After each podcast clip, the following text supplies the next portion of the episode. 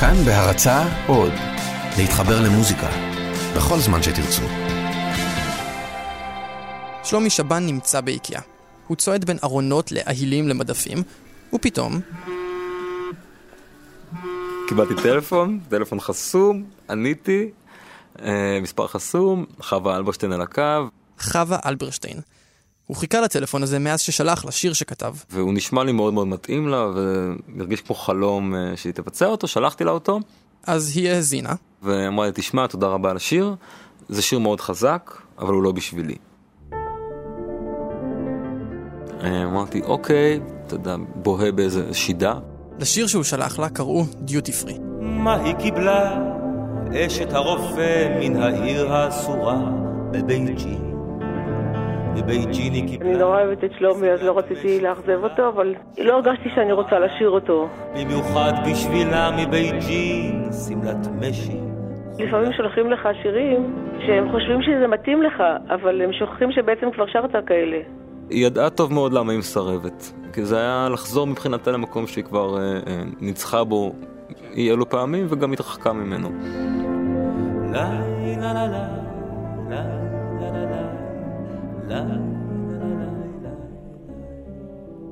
אז הוא עומד שם באיקאה, מדבר עם אחת הזמרות הגדולות בישראל, והיא אומרת לו. אבל אני אוהבת את העבודה שלך, אני זוכר את השיחה הזאת, זאת אומרת, מה שאני אומר לך זה ציטוטים מדויקים. ואל תהסס לשלוח לי עוד שיר. אמרתי לה תודה רבה, ואתה יודע, זה היה סיכוי קלוש מלכתחילה, ובאמת שלא חשבתי שאני אקח את ההצעה שלה אה, באופן כל כך מילולי וכל כך מיידי, לא חשבתי שאני אציע לה עוד שיר.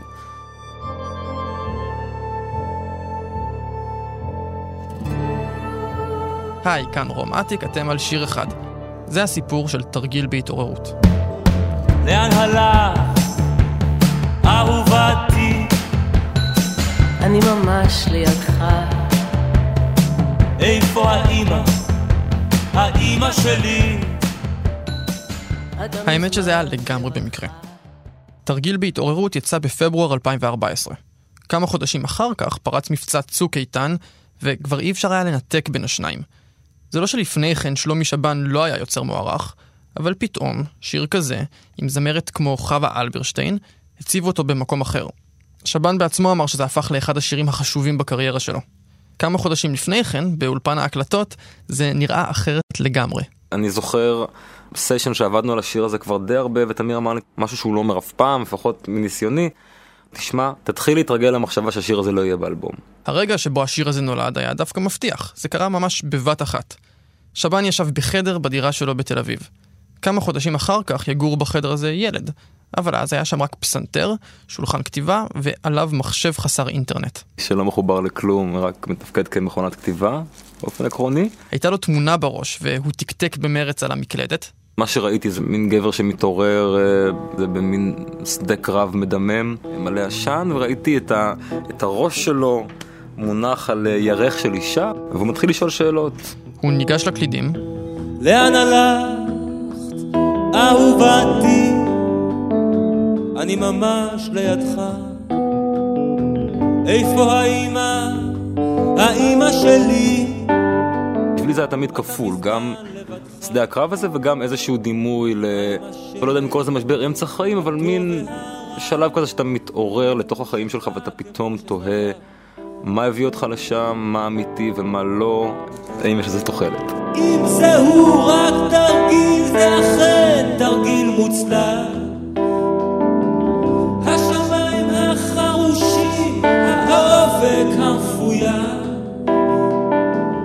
הטקסט שלו באיזשהו אופן אה, הפתיע אותי, הוא הגיע קצת משום מקום.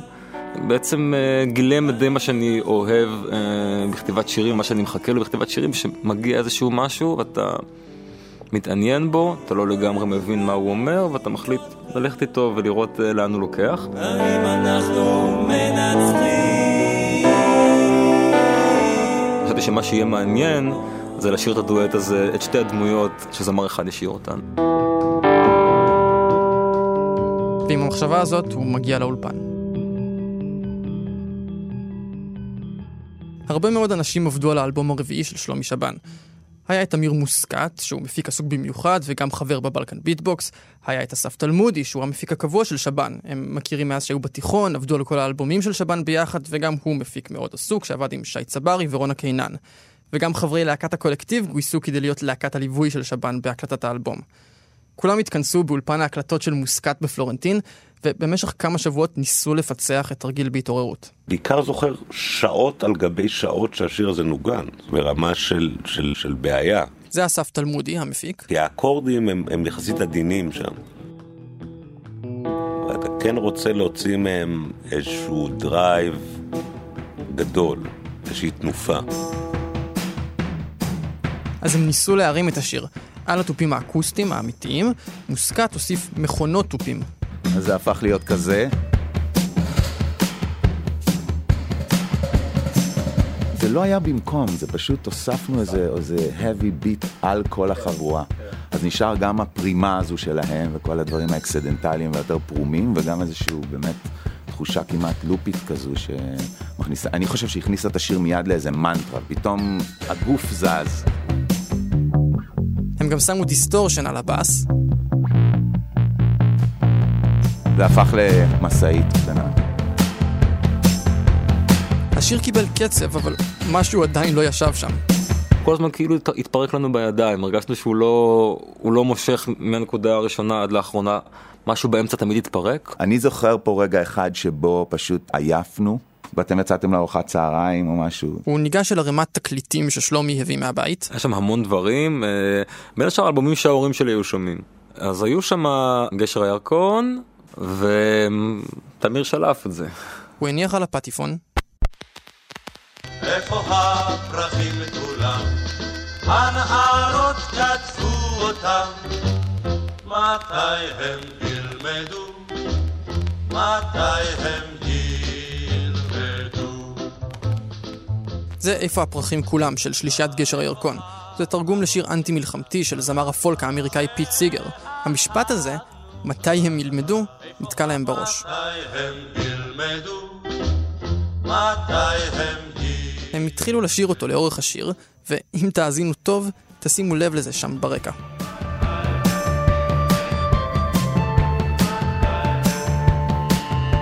זה פתאום פתח את השיר לעולמות אחרים.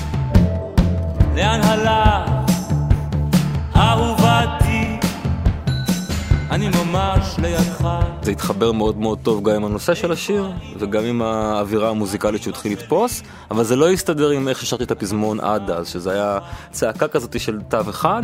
אם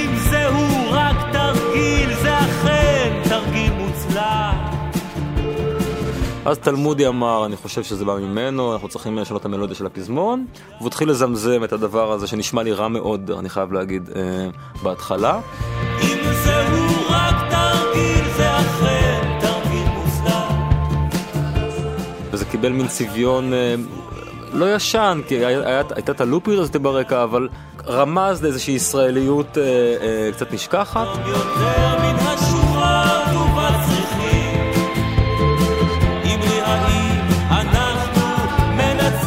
הם האזינו שוב פעם לשיר מההתחלה ועד הסוף, ואיכשהו עדיין, למרות כל התוספות, הם ידעו שמשהו חסר.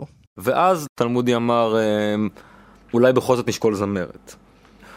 אה, אני חושב שאסף אמר חווה אלברשטיין, כי אסף גם, יש לו נטייה להגיד דברים אה, לא הגיוניים, בזמנים לא הגיוניים. זאת אומרת, היינו בשלב שכבר השירה כמעט בחוץ, חווה אלברשטיין כבר סירבה להשתתף באלבום, אמר, חווה אלברשטיין. לדעתי אני זוכר שהעליתי את הרעיון הזה, שזה יהיה דואט, אנשים באולפן היו כבר די מבואסים. זאת אומרת, זה כבר היה די יותר מדי. היא רק סירבה לשיר לפני חודשיים, זה יהיה קצת אה, כמעט לא מנומס להעמיד אותה במצב הזה עוד פעם. מה אכפת לך, מה אכפת לך, ואז אמרנו אוקיי, פה תמיר נכנס לתמונה, הרי תמיר עשה את האלבום, נפלא, ממש אה, לפני האלבום הזה. ואמרנו טוב, שלא לבלבל את המוח סתם, בוא ניקח, אה, יש לך ווקלים של חווה, שרה, כמובן שכן, בוא רק נשים את הצבע שלה משיר אחר בכלל.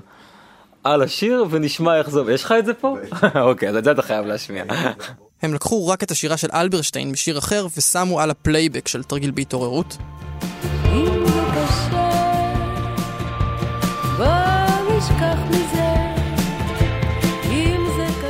רצינו לבדוק את זה, ומרגע ששמעתי את הדבר הזה, המבערים הובערו.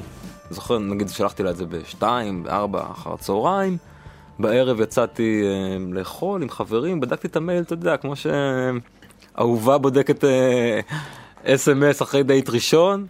ופתאום אני רואה מייל תשובה, ואני רואה, אני גם זוכר את המייל, אני יודע, כמובן, זה שיר מצוין, אשמח להשתתף. אני כמעט צרחתי, אתה יודע, כשקראתי את זה, כי באמת לא האמנתי, ולא האמנתי שזה כל כך מהיר.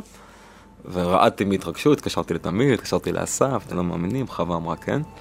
אמ, וזהו.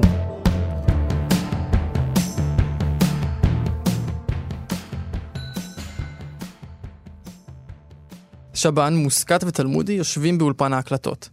פתאום... אני פתחתי לה את הדלק כשהיא נכנסה בהתרגשות גדולה, אמרתי נורא מתרגש, אמרתי תפסיק, הכל בסדר, היא כל הזמן ניסתה להרגיע, להקטין. היה איזה מין שקט בחדר, זאת אומרת, אתה לא יודע, מה, יש לך מה להגיד, אבל מה תגיד לחווה אלברשטיין, אפילו שזה השיר שלך. אה, ודי מהר היא עצרה, היא אמרה, אוקיי חברים, תראו, אם אתם רוצים לעבוד, אז בואו נעבוד. אני שוכחת לפעמים מי אני בעיני אנשים אחרים.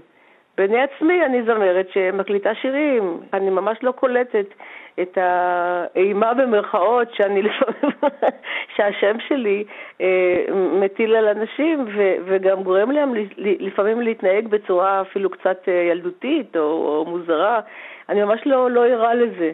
אבל אה, תוך שנייה שקלטתי ש, שזה מה שקורה, אה, הייתי חייבת אה, לשים את הדברים במקום. אנחנו לא באנו פה לאיזה מופע מחווה והצדעות וזה, באנו לעבוד, לעבוד, להמשיך את מה שאני עושה כל החיים. אה, וזה מה שקרה. לא נדרשה שום עבודה מיוחדת, התחילה לשיר פשוט. אני ממש לידך. אני הרגשתי כמו שחקן שמקבל ליד איזה מחזה, וזה באופן טבעי קרה לי. אינך שומע דבר. אתה שומע איך אה, המילים האלה כאילו בפה הזה כבר מאז ומתמיד. זה לא מאוד מסובך. אתה ליד עצמך, אני ממש לידך. לא להאמין. מתי בדיוק כל זה מתרחש? בזמן שכתבתם שירים. זה מאוד הזכיר לי את ה... אוקיי, אז כתבתי את חד גדיה, וכתבנו וכתבנו, אבל לא שינינו הרבה. זה גם צובט בלב. אבל עצם זה שממשיכים את ה... לנסות להתעורר, את התרגילים לפחות בהתעוררות, אז זה נותן איזה תקווה שבכל זאת משהו כן ישתנה. תראה, אני חייב להגיד לך, אם אנחנו רוצים להיות כנים לגמרי, אתה יודע, זה היה ברור שגם אחרי שחווה שרה, שקרה פה דבר, אמ, ועכשיו צריך להתמודד איתו. הכניסה שלה הייתה מצד אחד מאוד טבעית, מצד שני הפכה את השיר לחלוטין. אה, וערערה אותו, והרעידה אותו, והיה צריך פתאום להתמודד גם עם זה. לאן הלך, אהובתי? אני ממש לידך. עד אז הייתי מגיע עם שירים גמורים לחלוטין, לא היה, מילים לא היו משתנות, מנגינות לא היו משתנות, זה היה נכון לאז. אני, היום אני חושב שאני כותב שיר, אני כבר משאיר איזה, איזה רווח קטן. לאלוהים להיכנס. כן, לאלוהים, בכל ביטוייו האפשריים. אתה יודע שמשפט מאוד יפה, אני לא זוכר אה, איזה משורר אמר את זה, אבל ציטוט מאוד, שאני מאוד אוהב, ששיר אף פעם לא נגמר, הוא נזנח. כלומר, אני לא מסיים שיר, אני זונח אותו, כי אין לזה סוף.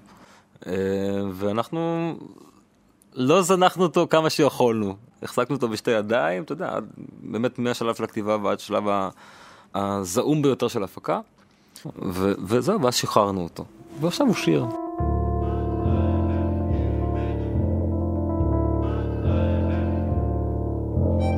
אתם האזנתם לשיר אחד. עושים איתי את התוכנית הזאת אייל שינדלר וניר גורלי. עוד פרקים בסדרה ופודקאסטים נוספים שלנו אפשר למצוא ב kan.org.il slash podcast או באפליקציית הפודקאסטים החביבה עליכם. אני רום אטיק, תודה שהאזנתם, ביי ביי. לאן הלך, אהובתי? אני ממש לידך. איפה האימא? האימא שלי? אתה מזמן לבדך. עם השמש? הטוב והרך, שקע כמו שזרח. אם כך ספרי לי, ספרי לי אם כך. הכל סופר ונשמר, תויק ודווח.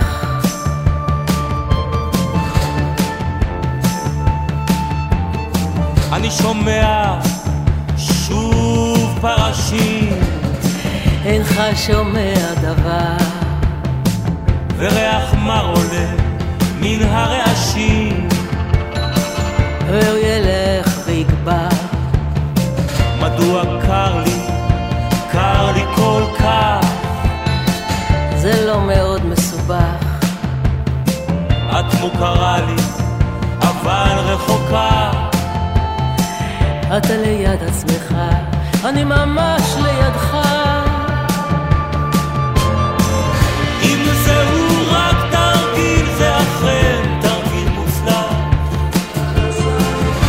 השמיים צבועים ואני לאופק מפויח. הכל חוזר אדום יותר מן השוחות ובצריחים. אמרי האם אנחנו מנצחים?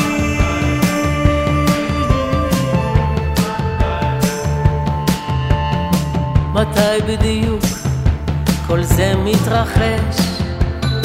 בזמן שכתבתם שירים, ומה איתם, אם כבר מדברים? נותרו למי שזוכרים. אם כך בעצם דבר לא קרה, אם כך הכל כשורה, תמיד היית עשוי לפשרה. אתה שובר את ליבי, אני ממש לידך. אם זהו רק תרגיל, זה אכן תרגיל מוצלח. השמיים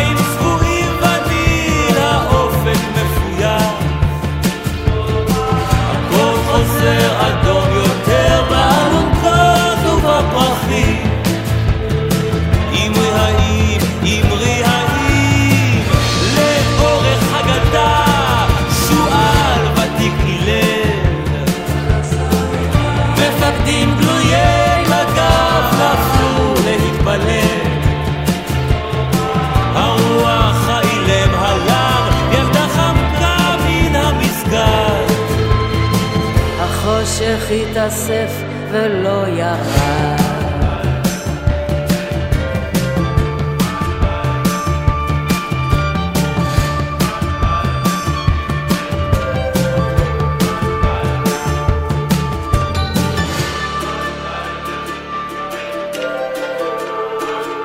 מה חווה אמרה על התוצאה הסופית? היא לא מדברת איתנו. מאז. היא אמרה שהרסנו את הקריירה, אתה מכיר, אתה יודע, דברים.